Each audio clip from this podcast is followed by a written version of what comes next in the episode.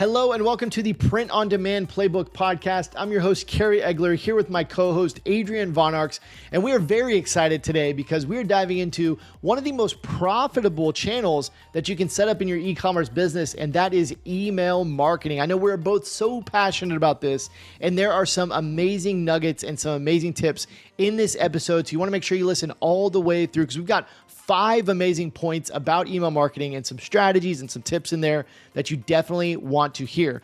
But before we hop in, I want to ask you, will you subscribe to this podcast if you're enjoying it? Just hit the subscribe button on Apple or Spotify, or you can also hit the subscribe button over on YouTube. It helps us out, helps us grow the podcast, and it helps you never miss an episode. So we want to thank you for listening today so much. We're so glad you're here. And before we dive into the content, here's a quick word from our sponsor. This episode is brought to you by Gelato, the world's largest print-on-demand network. Gelato enables individuals ranging from e-commerce entrepreneurs to artists and creatives to establish their own global business.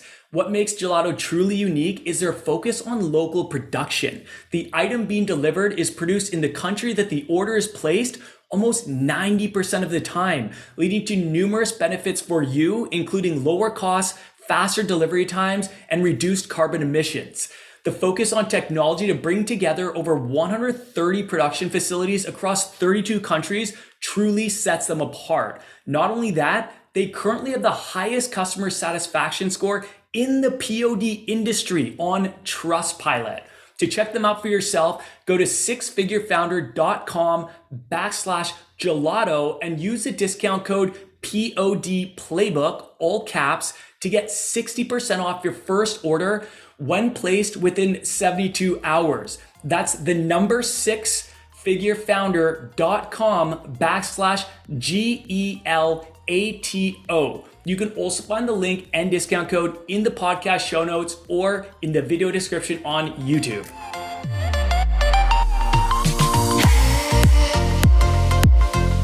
Jerry, what is going on, my friend? Man, it's just hot summertime, and yeah, I'm doing good though, doing very well.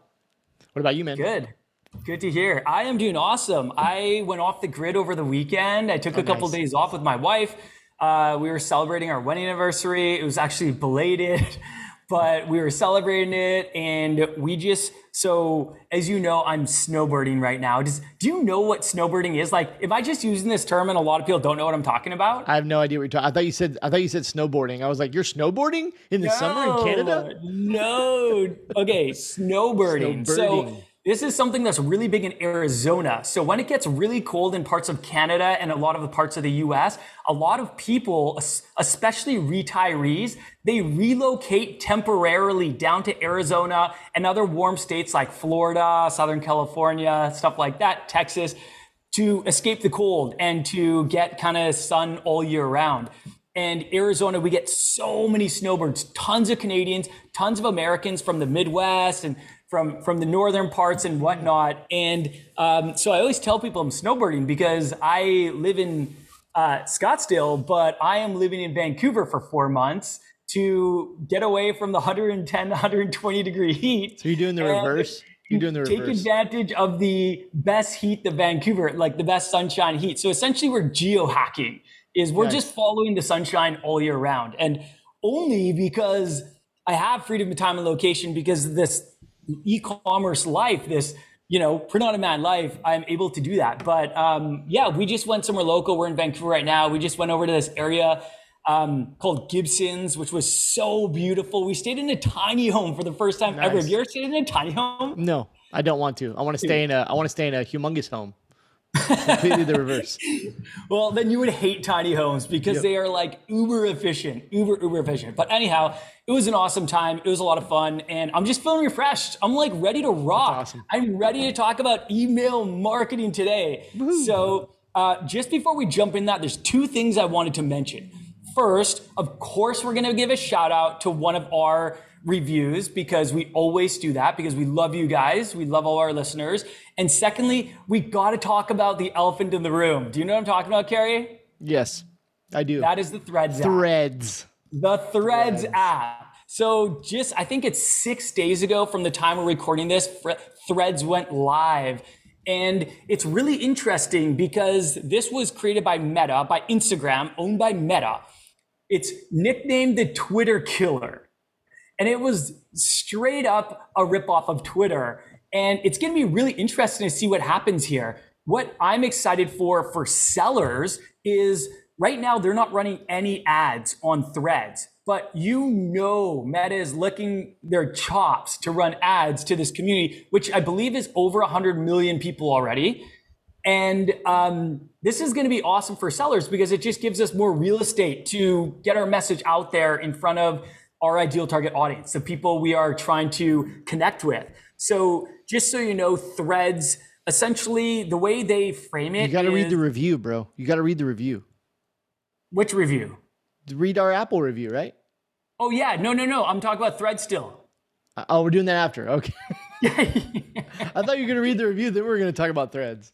No, I said we're going to read the review, but first we're going to talk about the elephant in the room. Right, we're just going to get that out of the way. We're on Threads. No, you're good. I'm going to keep going. Really, keep going. Really sorry to interrupt you. That's okay. Threads is a new app built by the Instagram team for sharing text updates and joining public conversations. So essentially, it's exactly like Twitter. And I've actually noticed that quite a few Six Figure Founder members are already on it. On the day that it went live, I asked our community in our private Voxer chat for Six Figure Founder members, and a lot of them were like, yeah, we're on it already. So that was really exciting to see. And I'm going to be very curious to see over the long term if the momentum continues for this and how it's going to benefit sellers like us and the people who listen to this podcast. So that's all I'm going to say about Threads. I'm sure we'll have more to talk about later, but it's only like 6 days old, dude. It's still in diapers. So there's not really a lot to say. We'll see how things go over time. So I think it's interesting. It's like 6 days old. It went from 0 to 100 million members already, 100 million users, which is insane. Yep. Just for reference, I think Twitter has 100 million, either 100 million or 300 million. I think Twitter still has a lot more than Threads. Yeah, I think it's at 300. I think it's at 300 million is Twitter. I just listened to a podcast about this. It's the only reason I know. I think Twitter's at 300 million. Threads in 6 days got 100 million. It's likely that a lot of those people will kind of drop or not be as active, but you never know. You could be as active, but I do think it's interesting that it's all connected into Instagram. So like when I set up my Threads account, it was so simple. Like I just connected into Instagram. Simple. I'm already getting followers because even though I haven't posted anything, because people are like already following me on Instagram, so they're following me over on Threads. So I think it's got a really good like onboarding kind of feel. It feels good so far. So we'll see how it does. It could be a really great opportunity, and like you mentioned, maybe it could be awesome opportunity for ads. We'll have to see. Let's see what happens. I hope so. We're always looking for opportunities to get our message in front of the right people. And the more real estate there is out there for us to spread our message, the better it is for us as sellers. Yeah. Last thing I'm going to say, did you hear about this cage match that Elon Musk and Mark Zuckerberg have been talking about? Yeah. Dude, like it should definitely happen now. Let's go. Like Elon Musk is fuming. He's so mad. He's threatening to sue. I think he is trying to sue them for trade secrets or some crap like that. Like, dude, it's literally just a micro blogging site. Twitter is nothing crazy. I don't think he has a case here, but I'm not a lawyer. I could be totally wrong. Maybe Threads will be gone. I don't know. But it would be so funny if they actually had a cage match. Dude, they should have a cage match. And the winner gets to keep the platform. So if Mark Zuckerberg wins the cage match, then Threads remains and Twitter just drops all lawsuits. That's how it should go down. Well, the whole thing about it, an epic way to decide. Yeah. The whole thing about it is Elon is like way bigger than Zuck. He's like, just a bigger dude, but like Zuck's in incredible shape and like trains jujitsu and all the things. So it's like, who does the big guy win? Cause he just pummels him, or does the, jujitsu super fit guy win? I don't know, man. Tough. That'd be a pretty good match. I would watch. I would watch. They could probably pay-per-view that. Broadcast it on Twitter and Threads. Dana White like promoting it, pay-per-view at all the bars. Anyhow, all right, we digress. Let's get to our review. So today we are sharing a review from one of our listeners, and this is Tina R. So I'm pretty sure this is the review that we're on. Tina R, thank you so much. We really appreciate reviewing. This is actually a really cool review. So it says, grab something to take notes. and they wrote us a 5-star review, and they say, this podcast is great. Adrian and Kerry provide a lot of info in every episode. They truly want to help people succeed. I listen when I make dinner, and I'll write notes on my refrigerator. They give so much info. I have to take notes to retain it. Follow them, support them. Thank you guys for providing such valuable information. Woo. Dude, that was one of the best ones I've ever heard. Thank you, Tina. Man, that's such a good review. Thanks, Tina. Tina, you're amazing. Like, very just authentic. Like, I can feel the authenticity of that review. Like, you took time to think about this. And I think that's so cool that you're taking notes. I hope everybody's taking notes, but a lot of people listen in their car and, you know, but you can guys can always listen to it again. So that's a good part. For sure. But anyhow, let's get into the main event of this episode. So we're calling this episode, The Fortune is in the Follow-Up, because we all know that that is the case. And we are talking about email marketing, which is hands down one of the most valuable sales channel and absolutely essential for the success of any t-shirt or apparel brand, in my opinion. Kerry, I'm sure you would agree with that statement as well. 100%. There is just so much power in email marketing. And what we're going to do is we're actually going to break up this episode into 5 parts. So first, we're going to talk about the power of email marketing, and we're going to drop some fun facts on you. Second, we're going to talk about why email marketing is so powerful. Third, we're going to talk about the first thing that you should always do as soon as you start driving traffic to your website. Fourth, we're going to talk about how to make money in your sleep. And fifth, we're going to talk about effective campaign strategies. And we're going to try to keep this under an hour. Kerry, do you think that's even possible? Like, can we? I know it's possible because we've done it before, Adrian. We've done it before. It's just lately we've been straying from our ways. We've just been going too in depth. So we have to get these listeners all the value packed into 1 hour. Yeah, dude, it has been marathon after marathon episode lately. So we're going to try to keep this one under an hour. We'll see if it happens. We're not making any promises.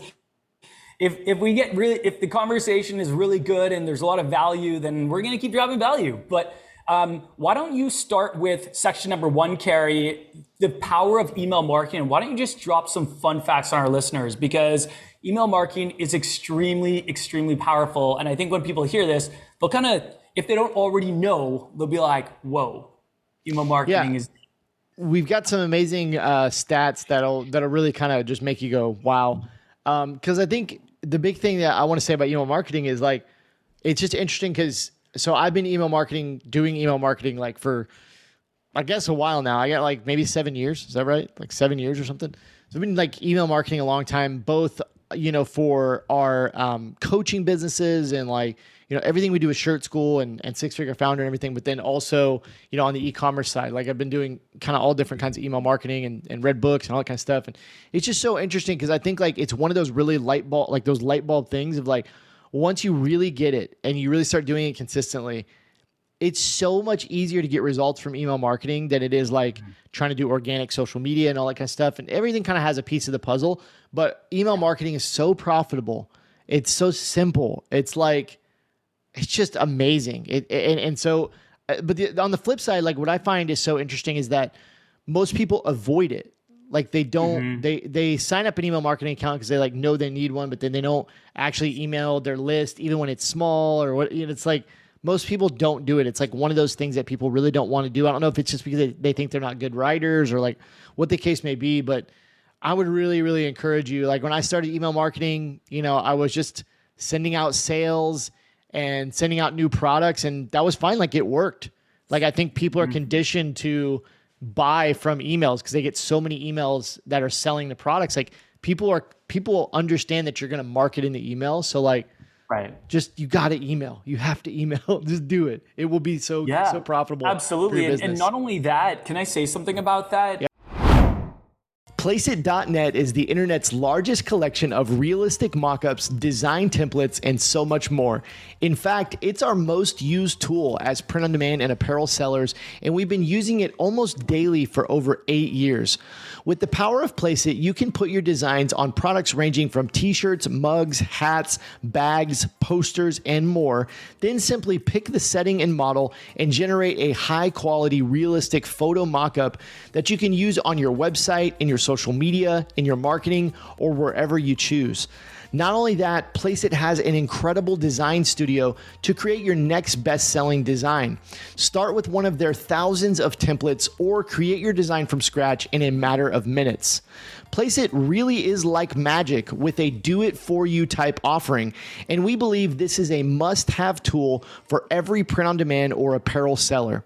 Simply go to sixfigurefounder.com/Placeit to get 10% off your first month or 10% off an annual subscription. No discount code is required, but you must use our link to get your 10% off. That's the number 6 figurefounder.com/Placeit, or use the link below down in the show notes or in the description on YouTube. Thank you, Placeit, for sponsoring this episode.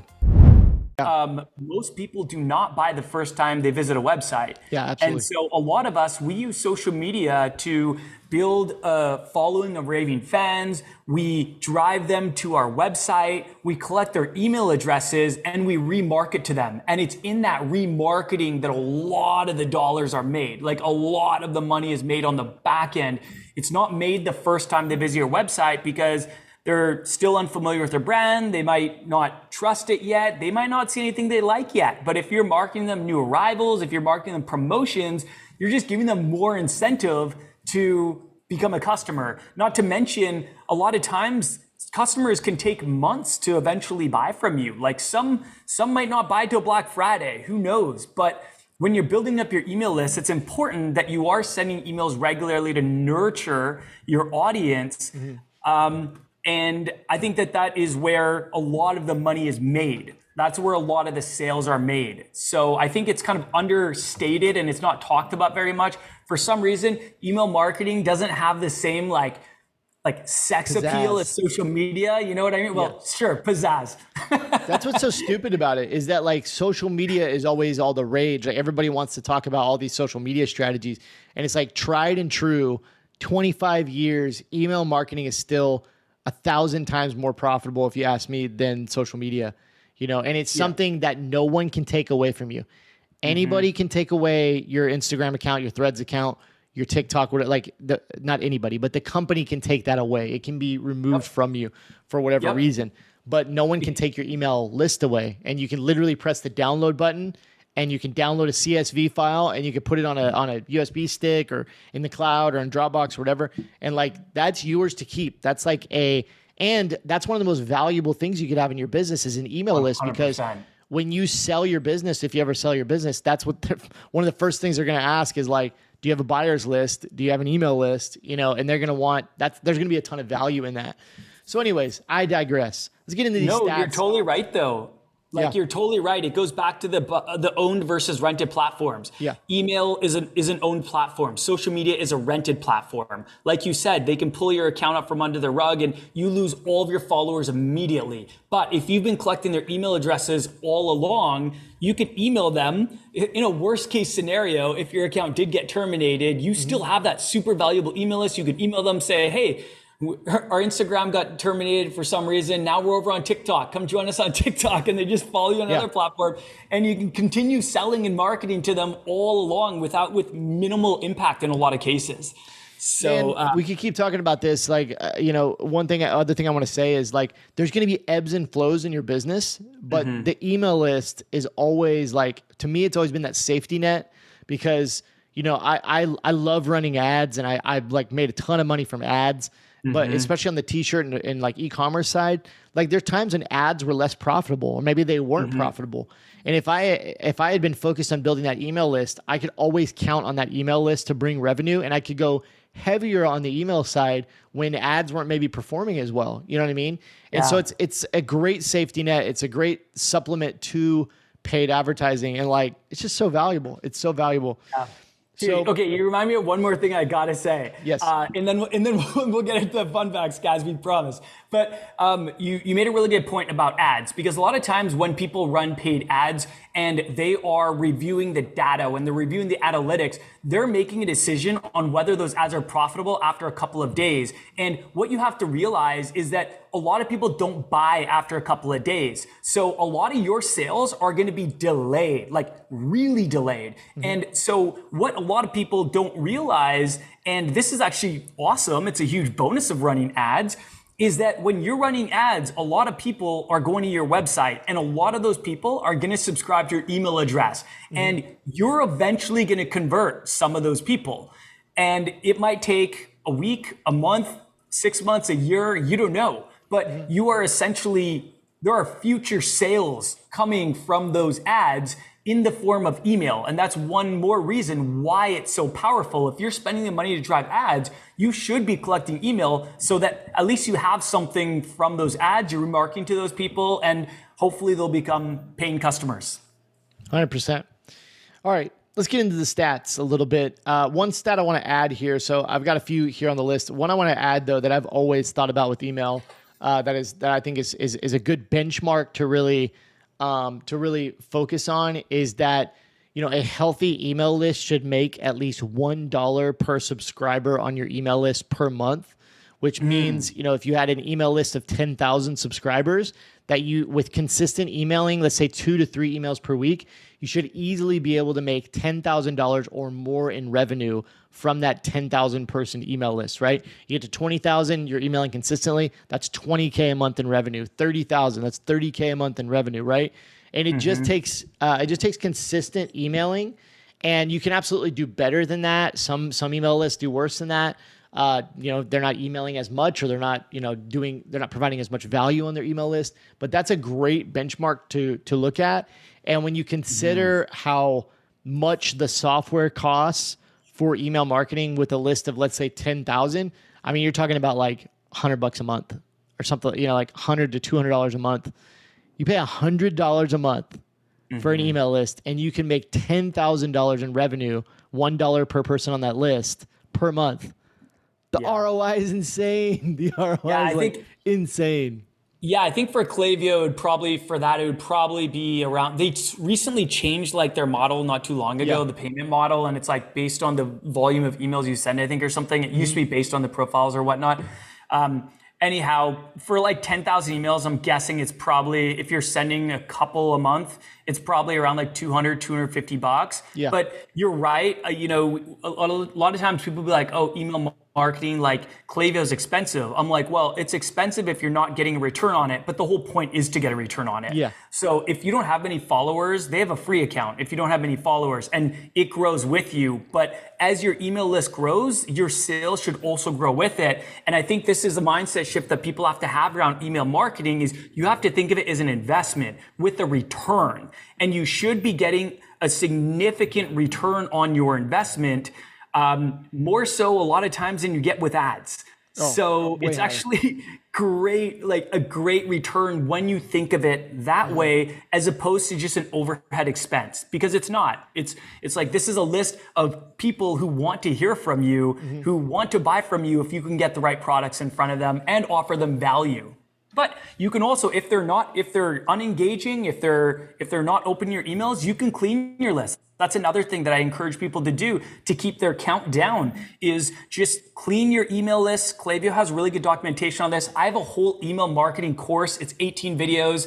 It talks about everything from starting setting up your account in Klaviyo to setting up automations for a clothing brand, campaigns for a clothing brand, cleaning your list, everything. But cleaning your list, it's actually not as hard as people think. And you can just go into Klaviyo and find really good documentation on it. So I encourage people to do that. That's going to keep your costs down, and it's going to get rid of the low quality subscribers, which you don't want anyways. There's no value in having low quality subscribers. The number of your list is a vanity metric. It's the quality of the list. There are email lists with 1,000 subscribers that are way more profitable, have a much higher return on investment than email lists with 20,000 subscribers that don't even care about what you're talking about, and they just subscribe maybe for a enter to win an iPad for joining your email list or something like that. You know what I mean? Okay, second fun fact here. Shoppers spend 138% more when marketing through email compared to those who don't receive email offers. So yeah, like I wake up every day with like 20 emails from all my favorite brands. And if I wasn't getting those emails, I wouldn't be spending as much, especially because a lot of times we'll get coupons and special deals in those emails. So yeah, if you're sending email, your shoppers are going to spend more. Conversion rates are at least 3 times higher on email than on social media. Yeah, I mean, again, it makes sense, right? There's no, they click into an email, they're 100% focused on your brand. You can have a direct call to action, link it up. Yeah, that's awesome. Email marketing has an average return on investment of 122%, which is significantly higher than any other marketing channels. Pretty awesome. And that goes back to the investment thing, right? Like think of your email marketing platform as a sales tool, a sales channel for you, and look at the return on your investment. So if $200, you know, $200 might seem expensive if you're not getting a return on that. But if you are making $10,000 from that, then that's huge nothing. Return. That's one of the most probably lucrative sales channels you could have. 100%. So I like what you said too about just like the value of the list. If you were to sell your brand, if you had a super valuable list and you show that you're making a lot of sales from your list, that's going to add so much value to your brand if you are trying to sell it. It's definitely, like you said, one of the most important things that prospective buyers are going to look at, or one of the things that's going to make your brand look the most valuable. Yep. Cool. All right. Well, why don't we go to part 2? And that is why email marketing is so powerful. So I just want to kind of go through a couple reasons here in case you are not convinced by the power of email marketing.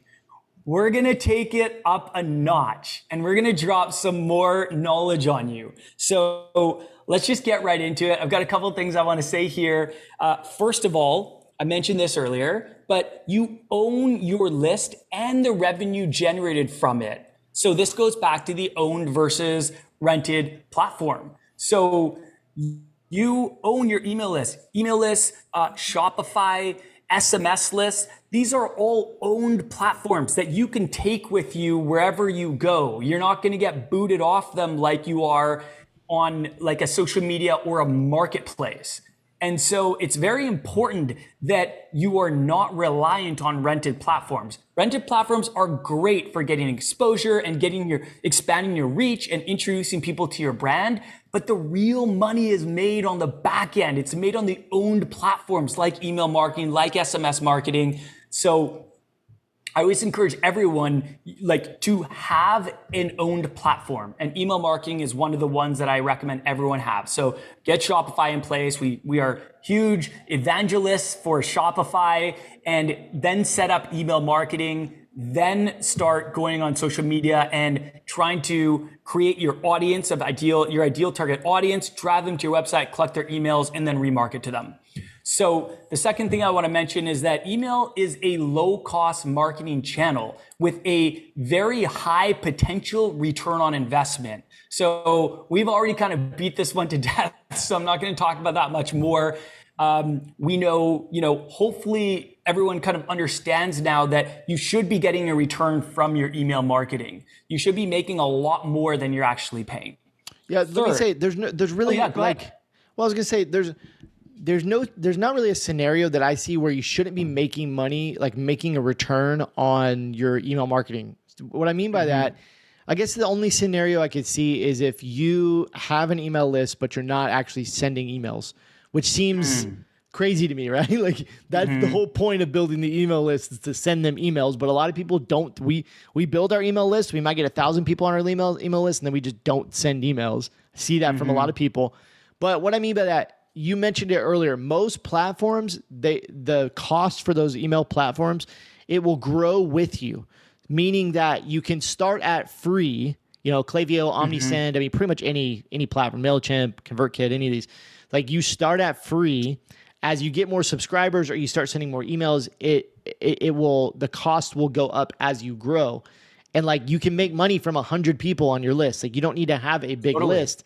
You should be getting a return on your investment into that software.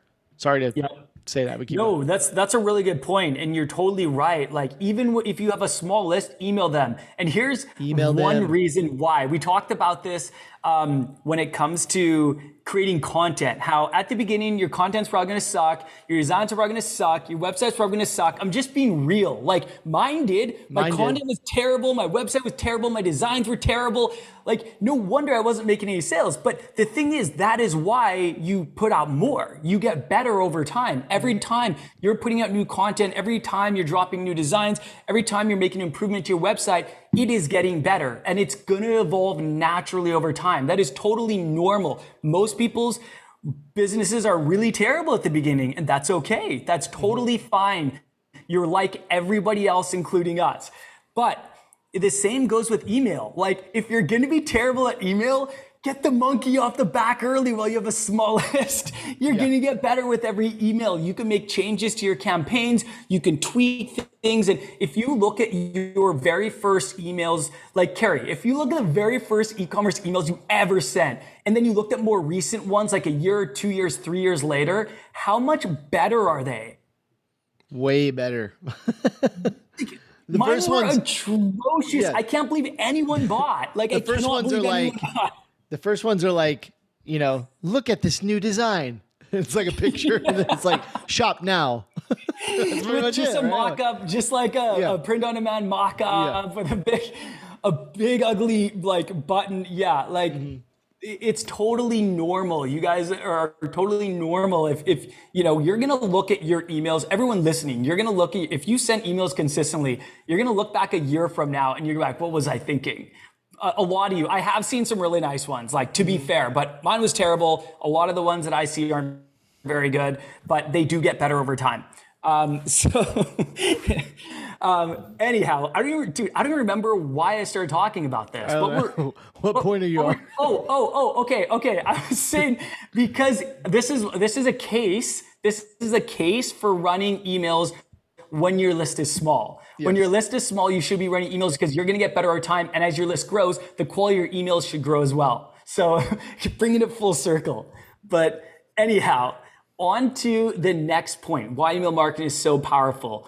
It has been literally never been easier to get started with email marketing. I think a lot of people don't realize this. I get why email marketing seems overwhelming, because you're like, oh, another whole sales channel. I got to set up all this stuff. I don't know how to lay out emails or how to design them or format them. Trust me, guys, like, email marketing platforms like Klaviyo, like MailChimp, like OmniSend, they keep getting better, and they know that that's a big pain point, and they know that that's preventing people from sending emails. So they're going to try to, there is incentive for them to make their software easier to use, because it means that you're going to send more emails. And Klaviyo, which is the email marketing solution that I use and recommend, I'm a huge Klaviyo evangelist, just like I'm a Shopify evangelist. And Kerry, I know you promote Klaviyo as well. Like, they literally have a built-in email template library.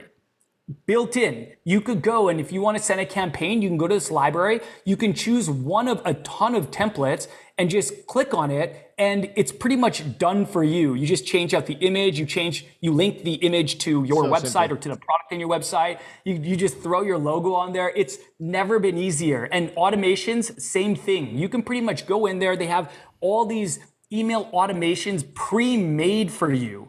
Some of them you could literally just turn on and not do anything. Now, I would recommend making some tweaks, making it a little more branded and changing a couple of things to make them prettier. But like, as a minimal viable product, some of these you could literally just turn on and make very, very, very few tweaks just to get something up and running. And I think when we started running emails, Kerry, back in the day, like the 2016, 2017, it was way harder, in my opinion. It's gotten so much better, so much easier. And I hope that people do take advantage of these super simple, like pre-made templates and whatnot, because it's going to cut down your time significantly. And the whole point of automations is literally to have emails running in the background. You set it and forget it, and they run in the background and make you money when, you know, you don't even know the email's being sent. Yeah. And we're going to talk about that in a bit, but it really has never been easier to get started with email marketing. All right. Two more points I want to make about why email marketing is so powerful. You can drive more sales with highly targeted marketing strategies. So one thing about email marketing that you cannot do with something like social media is you can't do segmentation. So you can't take a chunk of your audience based on certain characteristics and just market to them. You can do that with email marketing. Mm-hmm. You can say, I only want to send this email to people who have made a sale from me already, or I only want to send this email to my highest engagers or my whales, like the people that spend the most or purchase the most frequently. You can do that. You can segment your list and you can send targeted emails to those people. Another thing is personalization. So you can personalize your emails. You can call people by their first name, something you can't do in social media. So it does, you know, it is much more, you can be much more targeted. And then the last thing I want to say is messaging the right people at the right time. This is huge because when you send an email, that's going to go out to all those people right at that moment. And if there's a reason why you're choosing to send at that time, maybe you're piggybacking on a holiday or some big event that's happening. Like right now, while we're recording this, Amazon Prime Day is happening. And one thing that we do every year, and we have a lot of successes, is we do a Prime Day sale. We piggyback on Amazon Prime. And I've seen some of the biggest brands, biggest e-commerce brands in the world doing this, like Pure Vita does PV Prime Day. And they'll do like a free shipping for 2 days, just like Amazon Prime has. And you can do other deals and promotions as well, but you can time that right at the right time. Whereas social media, you're not going to get, if you post it out on social media, the majority of your followers probably aren't going to see it till the promotion's done. I would recommend posting it to your stories to give it a better chance of being seen. And a lot of people will see it, but you can't just get it to everyone in one pop immediately like you can with email marketing. Does that make sense, Kerry? Did I explain that okay? Because I hope that didn't come across as complicated. No, you know, I think it's great. No, there's a lot of good points in there. Cool. Let's move into number three. So let's talk about, we talked a little bit about stats. We talked a little bit about why email marketing is so powerful. Now let's talk about the first thing you should do as you start driving traffic to your websites. First thing you should really do with email marketing, just the kind of the minimum thing, how to get started essentially. So if you're listening to this and you're like, I believe you. We're 20 minutes in, 30 minutes in. Like, I believe you, Kerry, Adrian, email marketing is awesome. What should I do? How do I get started? So I actually want to start with kind of the strategy. So here's the very simple strategy. And we got some additional points. We're going to walk you through some ideas for email marketing, some automations you can set up, all this different stuff. But here's the essential strategy. Drive traffic to your website. Here's one thing we haven't really talked about is that you can't, you're not going to just have you're not going to be able to grow your email list unless you have a channel to drive traffic from. So we talked about how powerful email marketing is versus like social media, but the reality is you really need social media or SEO or some way to get new people to your website to actually get their email addresses, right? So the first thing is you're going to drive traffic to your website. You're going to have some channel, some strategy to get traffic to your website. Then once you get people to your website, you get their email address, right? You get their email address. And the way that we recommend doing that is through a simple pop-up. That's the most effective way that we've seen to collect email addresses, just having a pop-up on your website. So as soon as you get somebody to your website, it waits about 10 seconds. They're scrolling through. It pops up and says, get 10% off, unlock 15% off, or maybe it's get a $5 coupon. We saw that recently. I think on our Grow Your Brand workshop, we did a review and somebody had, get a $5 gift card or like get $5 off. I thought that was way more creative than like 10% or 15%. That was a cool one. So have a pop-up there. And then the last step is send them emails, send those people emails. So that like, it's not complicated. That's essentially the strategy is drive traffic to your website, collect emails via a pop-up, and then send emails to those people, remarket to them, as you mentioned. And that's how you can drive sales with email marketing. That's the very, very high level, basic strategy to it. Anything you want to add? Yeah, I'm glad you reiterated it, because you kind of cut out there at the beginning when you were talking about driving traffic. But yeah, one thing that we really preach is choosing one primary acquisition channel, one channel to acquire customers or to acquire followers, using that primary acquisition. So usually that's social media. So one primary acquisition channel might be Instagram, it might be TikTok, it might be Facebook, it might be Threads, probably not. Let's not get ahead of ourselves.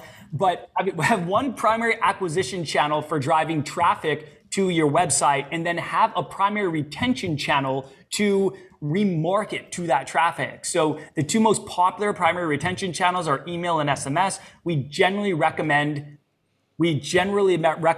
starting with email. That's the easiest, in my opinion, just to get up and running. I also think it's really valuable. And so that's really it, kind of reading what Kerry said. Primary acquisition channel, drive traffic to your website, collect their email addresses, then use your primary retention channel, i.e. email marketing, to turn them into paying customers. Yeah, you nailed it, dude. Cool. Why don't we move into number 4? Yeah, let's do that. So number 4, we are talking about how to make money in your sleep.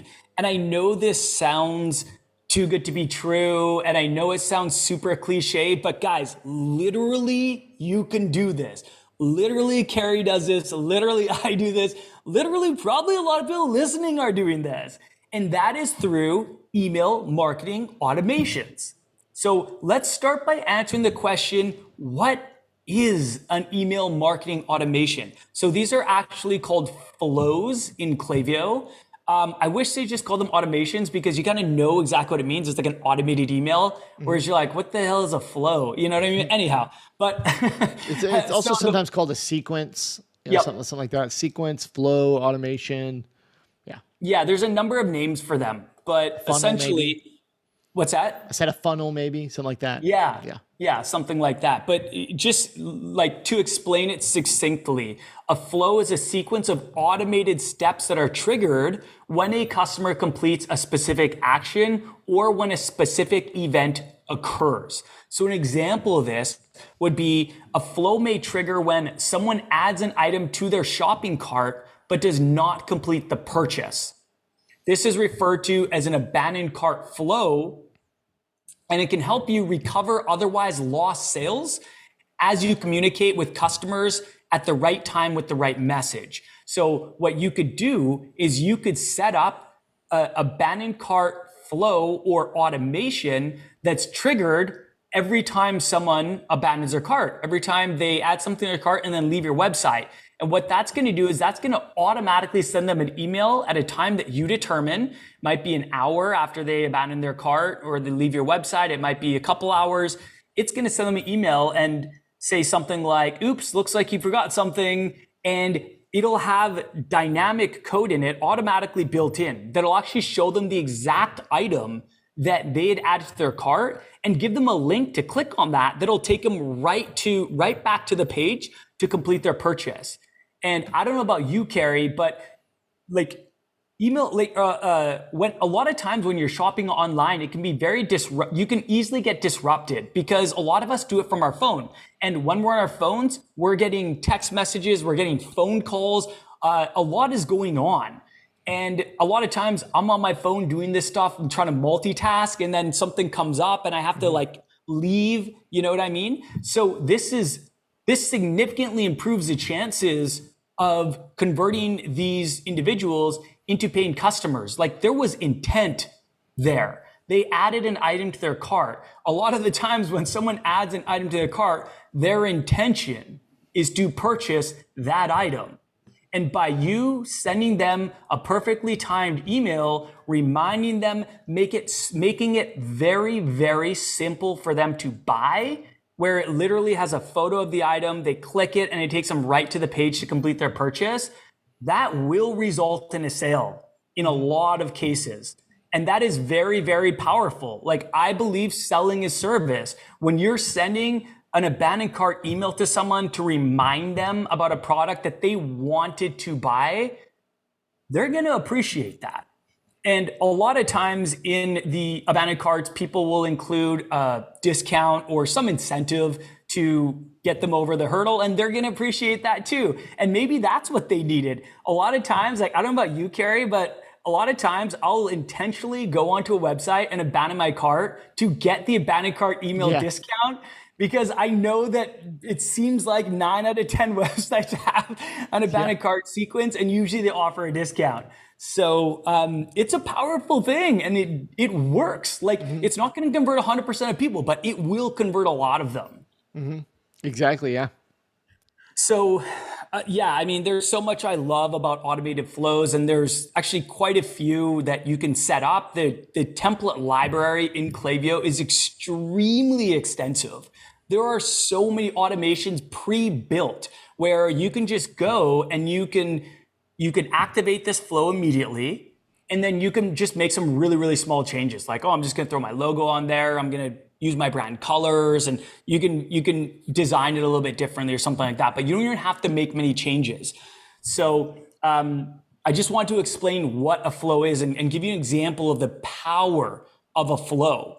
The other thing that I love about them is their automations. These are literally, you can set and forget them. I mentioned this earlier, but that is one of the most powerful things about flows. It's like having a staff member working for you and sending an email out every time someone abandons their cart. You don't have to do anything. Like, you can go in there and you can make updates at any time. You can tweak your language, your ad copy. You can change some branding and some elements, but you could also just set it up and let it run in the background, and you're going to make a lot of sales. You're literally going to make sales in your sleep. You're going to wake up in the morning and you'll look and you'll see that some of your emails had converted into sales. Yeah. So it literally makes you money in your sleep. As much as that seems too good to be true, it's literally true. And I hope that all makes sense and you can see how. So the other thing I want to mention, just in case I haven't hammered this home enough, is how quick and easy it is to set up flows. Klaviyo has a built-in flow library. I'm sure a lot of the other systems do too now. Yeah. I don't know. I used to use OmniSend. I haven't used it for years, and I'm guessing they have built-in flows. Maybe MailChimp does, but Klaviyo has a super extensive list. You can literally type in what you're trying to achieve, like your objective, like, oh, abandoned carts, or you can filter by abandoned carts or abandoned browser or welcome series. And a lot of times they'll have multiple. Some they mix in email and SMS, because Klaviyo also has built-in SMS. And then some you can say, oh, I just want the email flow, just emails to start. Yeah, what's great about those is, like, you know, some of those are actually pretty complex, and they but with this Klaviyo, you know, flow library, like, they make it super simple. So, like, to give you an example, if somebody were to join your email list, and then let's say 3 months later, they come back to your website and they go look at a product, maybe like a new product you released or something. They're looking at a product, they're considering buying it, and then they just leave. Well, if they're on your email list, Klaviyo can actually do what's called browse abandonment. And that means they can recognize when somebody on your email list goes to your website and just looks at a product. They don't even have to add to cart, just looks at a product, and it can trigger an email. It's like, so like stuff like that sounds pretty like crazy, but what's cool is, like, with Klaviyo is you can literally just add the browse abandonment flow and then customize the emails, and it like does all the technical backend stuff for you. Like it automatically sets that up. So like, there's really no reason like to not use these flows, because again, they're all just like set up perfectly for you. If you don't know, like, how often should I send an email in the welcome series? Like, Klaviyo's got it all in there, just like set up for you. And here's what's cool is, like, Klaviyo has humongous brands using their software, like $1 million and probably hundreds of $1 million brands.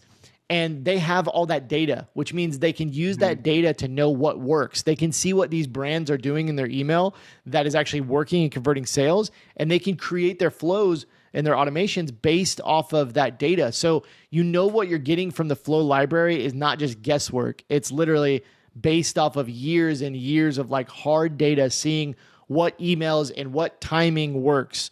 So I just think that's awesome. It's pretty cool. Yeah. Yeah. No, that's a really, really good point. The last thing I want to say is I want to share what I believe are three essential flows. And even if you're not sending out email campaigns, definitely try to get these flows in place, because again, an email campaign is a one-off campaign. You send it once and then you have to send another one. It's a little bit more manual, right? Whereas flows are totally automated. You set them up once and then they keep running in the background. So what I suggest is that everyone gets these flows set in place. The first one that I think is absolutely necessary, as soon as you're collecting email addresses, please, if you're listening to this, set up an abandoned cart flow, please. This will make you sales. That is the super low hanging fruit. These are people who showed intent. They took action, and a lot of them, something happened that disrupted their purchasing, and the reminder will be enough. You don't even have to offer a lot of them a discount. You just one simple reminder email will be enough to get them to say, oh yeah, I forgot, I really wanted to get this. I'm so glad that I got this email, and they complete their purchase. So that's the one that I recommend setting up immediately. And even if it's not a very good abandoned cart flow, like if it's something pretty stock, like if you just pretty much activate the Klaviyo out of the box one, just it's better than nothing, and it will convert people. Kerry, were you going to say something? I was going to say just a kind of a pro tip, I guess, is the highest percentage reason that people abandon their cart is actually shipping charges. It's the majority of people, the reason they leave is because they're like, oh, I want this $25 t-shirt. They add it to the cart and it's like $7 for shipping. I'm not gonna do that. So that's the highest reason. There's a few other reasons, but that's the main reason why people leave. So if you have a website right now and you're charging shipping on your website for orders, that's totally fine. But the pro tip is set up your abandoned cart, just give them a free shipping coupon. Yes. Simple as that. Just say, hey, did you stop because of the shipping? Here's a free coupon. Boom. Waive the shipping. Super simple. Yeah. That's such a good point. I remember hearing that stat as well, and it's not like everyone abandons their cart because of shipping. That's just the most common reason, because we live in the age of Prime, where a lot of people have free shipping from Amazon, and it's hard for small businesses to compete with that. And I think a lot of people understand that, but right there, you have quashed the objection. The objection to not completing their purchase might be the shipping cost.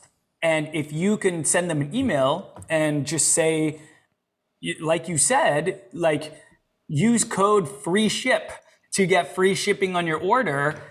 If that is the objection, that is going to get a lot of people over the edge. That's going to convert them to customers. I love that. It's very targeted, and you're going off the statistical reasons, and that can be very, very powerful. So the first one is setting up an abandoned cart sequence. The second one that I strongly recommend is a welcome series. So what I found is in most cases, the abandoned cart series and the welcome series are the two best converting sequences that'll probably make you the most sales and the most revenue.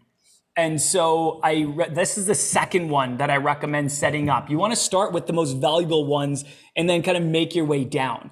But starting at the top, abandoned cart, next welcome series. This is essentially just an email or a series of emails that are kind of dripped out over a couple of days or maybe over a week or two that are welcoming people to your community and introducing your brand, requesting that they follow you on social so that they can see you in more places and you can become top of mind more often. There's a lot of things you can do with the welcome series. You can offer them a new member discount. You can talk about, all the value that you might offer. If you have a blog, if you have a podcast, whatever you have, this is where you can really sell your brand, and get people excited about your brand. And then is there anything you want to say about the welcome series, Kerry? Well, I was going to say a very short story is that when I started my first t-shirt e-commerce brand, I had this mentor and he was like, man, you got to do email marketing. He was like, you got to do email marketing. So I was just like everybody else. I was starting to run Facebook ads. And I was getting some sales, but I didn't know I was supposed to be building an email list. I didn't have a course. I didn't have anything like that. So this guy was just like, dude, why aren't you email marketing? So I got an email marketing account. I made the pop-up. I started collecting emails, and I was kind of like, well, I don't really know what to do. Like, I'm not making much money from the emails. I'm getting emails from this pop-up, but I don't know what to do. And he was like, just let me get in your account and let me write you a welcome series. Like, let me just get in there, write you a welcome. He just wrote it for me. So he got in there and did like 3 emails. Essentially, what a welcome series. Here's what's cool is when not everybody that's going to join your list is an abandoned cart, right? Like, only a small percentage of people are actually an abandoned cart. Abandoned cart is when they add to cart, but then they actually have to go through the checkout process and put in their email in order to become an abandoned cart.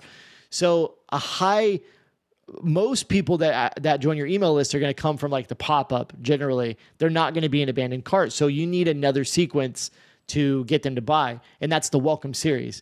Anytime somebody joins your list from that pop-up or any other way, you can trigger this welcome series. And so essentially what a welcome series is like, welcome to the tribe, welcome to the family. It's a lot of times it's, hey, here, I wanted to say hi from the owner. Here's a picture of my family. We value your business. We love, this is what we stand for. You do that kind of thing. The next email, you may showcase some of your best selling products, right? You may showcase some testimonials and some different, social proof, and show some action shots and different things like that, and have a clear call to action. And then you might do a third email in the welcome series where you offer them some kind of discount or something along those lines. And that's essentially what he did. And this is how I got started with like a welcome series, was he set up just this rock star welcome series. It was like 3 or 4 emails. It was on brand. He used like gifts in there. He put like some funny gifts that were like kind of related to my niche. And just wrote it for me. And that thing, like for the next like 1 or 2 years, like I literally did not touch it. And it would just convert sale after sale after sale after sale, And so it was so powerful because I just went from almost just having an abandoned cart and not really making much other money off email to just this one thing. Like, I think the welcome series is probably the best, the best flow that you can set up. I mean, it's the most no-brainer. It catches people while they're like already wanting to buy, because they just joined your email list. They probably, like, high likelihood they were just looking at a product that they were considering buying, join the email list, and then you start hitting them with, value adding emails and a discount and those kind of things. And it's like, you're just going to get a lot of people that are going to pull the trigger based off like that emotional buying, So anyways, I love the welcome series, and like that kind of revolutionized my email marketing game. Yeah, you're totally right. And I mean, one of the nice things about, welcome series generally have one of the highest open rates, because it's one of the first emails people receive from your brand. And when they're excited about your brand, they subscribe to your email list because they're like, this brand is so me. I love everything about this brand. And then you get to sell them even more. You get to sell them on your mission and your story. There's so many elements of it that you can use to make them even become stronger brand evangelists, and to ideally convert them into excited paying customers and raving fans. So yes, welcome series, amazing. Highly, highly, highly recommend setting that up. And then the third essential flow that I recommend, that Kerry probably recommends as well, is a post-purchase series.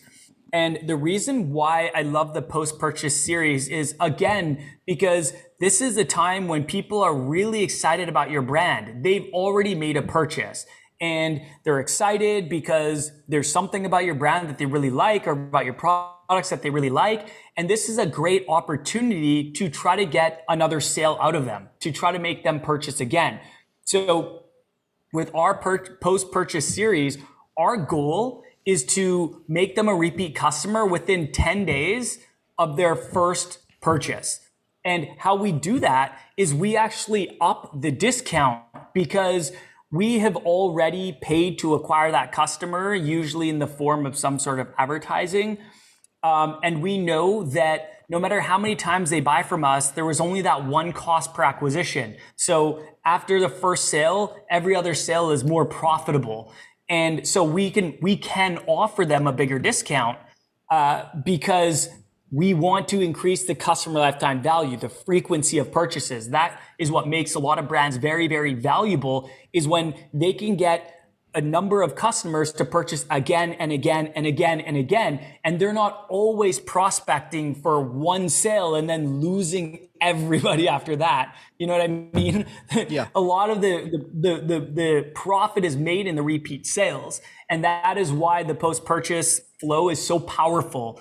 And why I recommend everyone set it up. Kerry, your thoughts? Yeah, I mean, essentially, it's you've got the first sale from this customer, right? They've made their first sale. Now they are infinitely more valuable to you than people on your list that have not made a sale, because like people that have already purchased from you are way more likely to make another purchase than somebody who's not purchased from you to make their first purchase. They're way cheaper to market to. They would generally spend more in their second or third purchase from your company than they will in the first one. And another thing that I recommend everybody does as you start getting enough sales. This is like I guess a little bit more an advanced strategy. I wouldn't say it's that advanced, but a little bit more advanced is like, once I would say my first 500 sales, I started running ads to just my buyers. Like I would just load my buyers into the Facebook ads manager, and I still do this. And over time, obviously it's grown to more thousands and thousands of sales. So it's like grew over time, but this is so powerful because you're just going to get way lower ad costs. Like you're going to get way higher, bigger cart values, and like not enough people pay attention to their buyers. And we talked earlier about segmentation. This is one thing that's so great about email is like, you can literally go into Klaviyo and say, I just want to send an email to all my buyers. And as that buyers list grows, you offer them special incentives that you don't offer to your non-buyers. You value them in a different way. And like, they're going to buy from you more frequently and at higher cart values than non-customers. So like, pay attention to your customers. This is the whole purpose of a post-purchase flow, to bring it home, bring it back around. This is the whole purpose of a post-purchase flow, is to reward your existing customers and get an additional sale from them that is generally going to be cheaper to convert, higher converting, and they're going to purchase more in that purchase, in that sale. That was really well said. Yeah. Really, our goal, the reason why post-purchase flows can be so powerful is really comes down to one thing: trust. Yep, like exactly. We built trust with them. I would argue that it's much harder to get someone to buy from you once, because you have to build the trust before they pull out their credit card and make that purchase. But if they've already done it once, and if they try on the product and they're really happy with it and they love it, the trust is built, they're happy with their product, they're significantly more likely to buy from you again. So the goal of a primary acquisition channel like social media is to attract people and get them to know, like, and trust you. Once you've got that, once you have a community of people that are very interested, that identify with your niche, that are your ideal target audience, and you have built that, they know, like, and trust you, man, that's powerful. That is so powerful, and it's going to make email marketing so much more effective. Exactly. I'm glad you brought that up. Like it really is about, they already trust you. They've already made a sale, made a purchase from you. Yeah. So yeah, let's move into number 5. Yep. Which kind of is the last point we want to make about email marketing, and last tips, kind of set of tips we want to give you. And this is email campaign ideas. I think we're approaching the 60-minute mark. If we can get through this one pretty quick, we're gonna stay in this. I think it's gonna be close. Let's go. Right. Maybe we should just double speed like our voices, like in editing. So we all sound like chipmunks, like blah, blah, blah. just to get under the 60-minute mark. Yeah. So number 5 is email campaign ideas. So what's the difference between a campaign and a flow? Because we're talking about something different here. Essentially, an email campaign is a one-time manual email sent to a group of contacts. This could be all your contacts, or it could be a segmented part of your subscribers or contacts, whatever you want to call them, email subscribers. But it's manually sent to either all or a group of those. It's not automated like a flow, but it can still be scheduled. So this is kind of like, to me, this is the final piece of the email marketing puzzle, And just to kind of recap the whole strategy for anybody out there just kind of getting started with this, or maybe you've already started emailing, but you're just trying to fit the pieces together. You drive traffic from an outside source like SEO or social media or advertising, that kind of thing. You collect their emails via a pop-up on your website. And then you set up automated flows such as the abandoned cart, welcome series, and post-purchase, which is our three essential flows. And then the last piece of the puzzle is start sending them manual campaigns. I would recommend at least 2 per week. And generally how I try to break it up, and we're going to give you some examples of campaigns that you can send out. Generally how I try to break it up is one related to providing more value-based, and then the second one related to selling your products. So it's just a mix of just keeping it very simple. Maybe you send one on Tuesday and one on Friday. The Tuesday email, you're giving a tip, or you're sharing a testimonial, or you're sharing a story, or pointing to a piece of social media content or a news article. And then on Friday, you are heavy selling your products, showcasing, some of your best designs or new arrivals and different things like that. We'll get into that in just a second.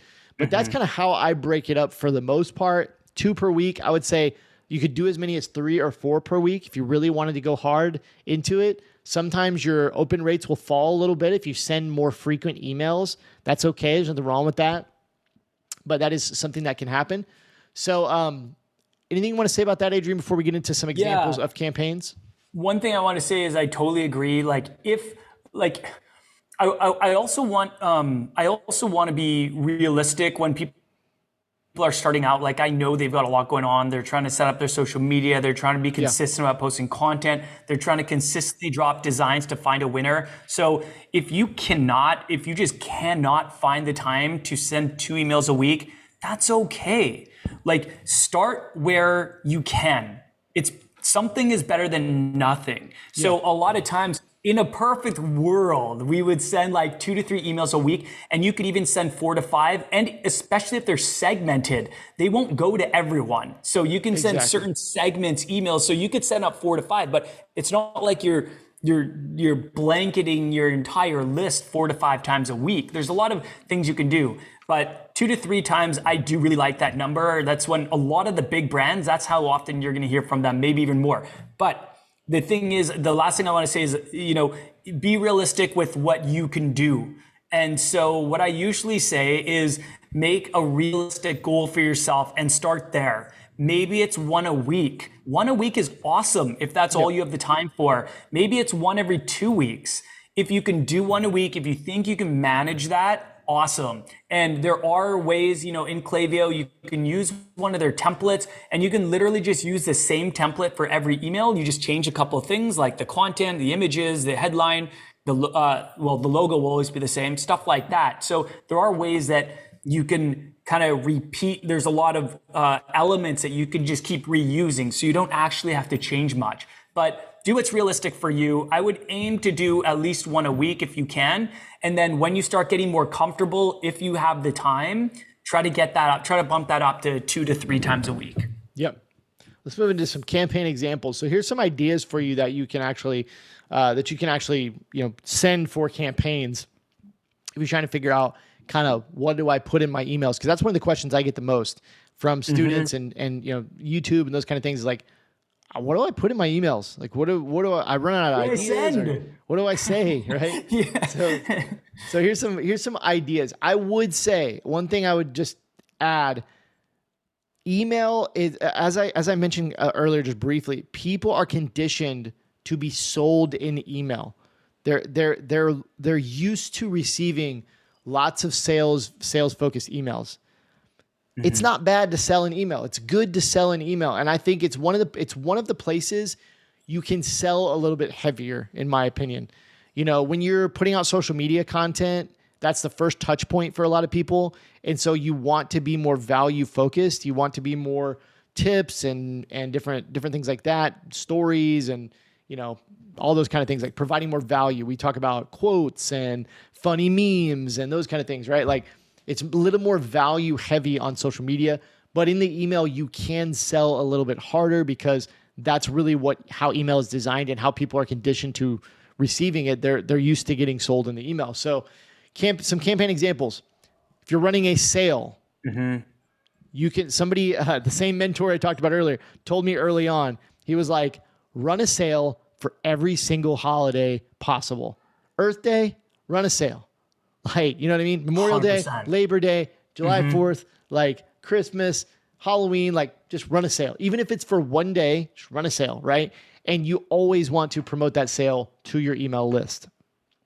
And there's even non-holidays that you can piggyback off yep. of, like Prime Day, where you run a Prime Day sale, you say free shipping site-wide for the next 2 days. And you know, if you have a sales section, you can be like, and up to 20% off sale mm-hmm. item, something like that. That's good. Other things like if you're in a certain niche, let's say it's Earth Day and you're in the hiking niche or something like that, send an Earth Day sale, something like, you know, piggyback off niche specific holidays as well. Yeah. And then you can even create your own holidays, like your yes. birthday, your brand birthday. That's huge. Like we always run a brand birthday sale and it always does really, really well.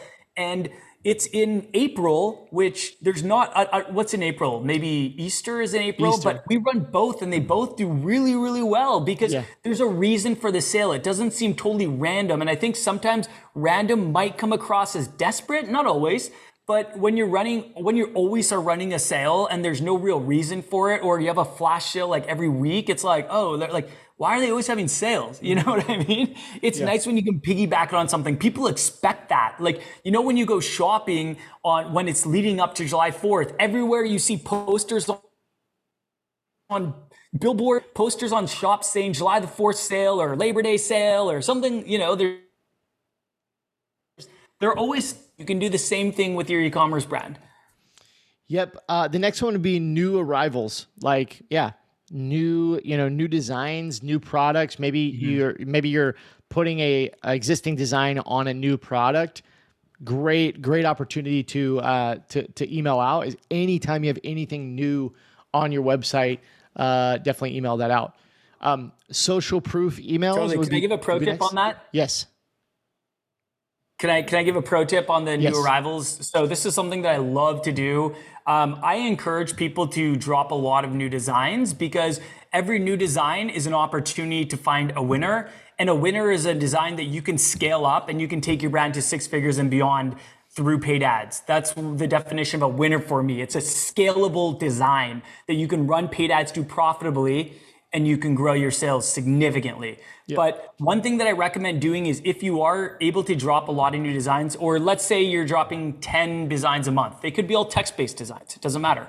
But if you're dropping a lot of new designs, what I recommend is spreading them out and not sending one email a month with 10 new designs, but instead send 2 emails with 5 new designs.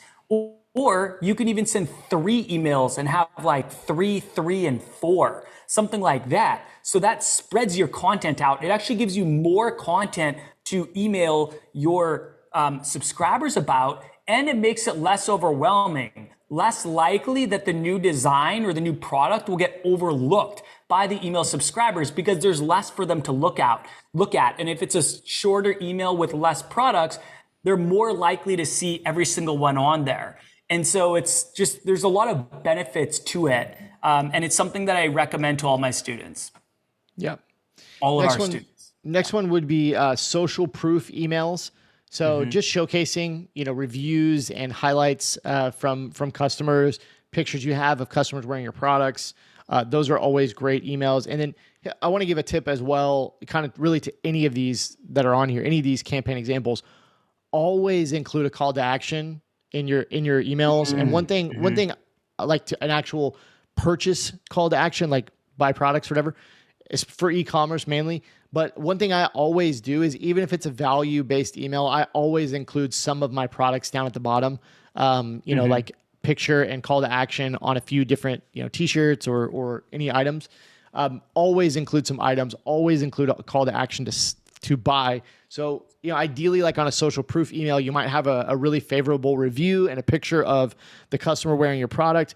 But then below that, you want to give them a call to action to buy that product that mm-hmm. you're showcasing on that email. Right. 100%. Yep. Yeah. So, couldn't agree more. I love doing like a fresh off the gram email where you take like some of your Instagram reviews with the user-generated content, and you just post like 4 of them in an email. It's great social proof. It shows people that other people are buying your products. Mm-hmm. They can see these people buying them and be like, that person looks like me. If they're in the hiking niche and you're a hiking brand and people are showing photos of them wearing your products out in the wilderness. It just, there's so much power in that. And I think it can really help your conversion rates. Next one is back in stock. So if a product's gone out of stock and it's back, send an email. It's back in stock. Mm-hmm. Next one would be giveaways. Yeah, pretty self-explanatory. If you're doing any kind of giveaway, obviously email it out to your list. Totally. Next one would be blog posts. I would add to blog posts, you know, there might be social media posts as well. So it's blog posts or social media posts, or if you're doing any kind of like video content that you want to blast out. One other kind of pro tip is you can cross promote your platforms. So let's say that you've been building your email list primarily through paid ads and you've got your email list up to, let's say it's 500 people, but you're looking at your Instagram account and you're like, well, I only have 200 followers. Email your 500 person list and say, follow me on Instagram, right? Like give them a piece of content, point to that content over on Instagram, let them know how juicy it is. They got to check it out and make, you know, ask them to go over and follow you. Follow us on Threads. Yeah, follow us on Threads. And then lastly, we have on here collaborations. So, you know, linking up with other brands or that kind of thing. Do you have anything to add to collaborations? Yeah. If you're working with any influencers, even if they're small, you can still do like brand name times, you know, brand name X influencer name in the headline. And people will be like, oh, cool. A lot of times small influencers, they're small compared to someone like the Kardashians or the Jenners. But if they're very niche specific, a lot of people in that niche will recognize the name.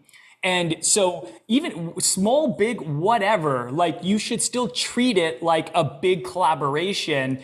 And it can be a really powerful email with high open rates because people are like, oh, cool, who are they collaborating with? And then they go check out this influencer. They might even be smaller, but if they're really into your niche, if they're a really good fit for your niche and they're putting out a lot of cool content, people are going to be happy that you introduced them and they're going to love that that person is working with your brand. Again, that builds trust. It's good social proof, and it gives them a new person in the niche that they can follow. Yep, that's good. I think that about wraps it up, man. Email marketing is amazing. Go do it. Go take action. Go take imperfect action right here. Go take imperfect action. Yes. Go set up your email. Yes. Start emailing your list for sure. 100%. I absolutely love email marketing. I love teaching it. I love when people are taking action and sharing their results because it can be really powerful. Even if you have a small email list, as long as these are people who know, like, and trust you and they identify well with your niche and you're giving them a good, experience. A lot of them are going to become customers. And so this is why, you know, the own platforms are so powerful. People don't talk about it that much, but a lot of the money is made on the owned platforms, not the rented platforms. That's like an introduction to your brand. That's exposure. That's letting people know that your brand exists. But really the big step from there, the big next step in the kind of funnel, if you want to call it, is to collect their emails so that you remarket to them and significantly improve your chances of converting that follower into a paying customer. 100%. So this was a lot of fun. Thank you so much for listening. That was great. Yeah, that was great. Awesome. Thank you so much, guys. We will talk to you very, very soon. See you in the next one.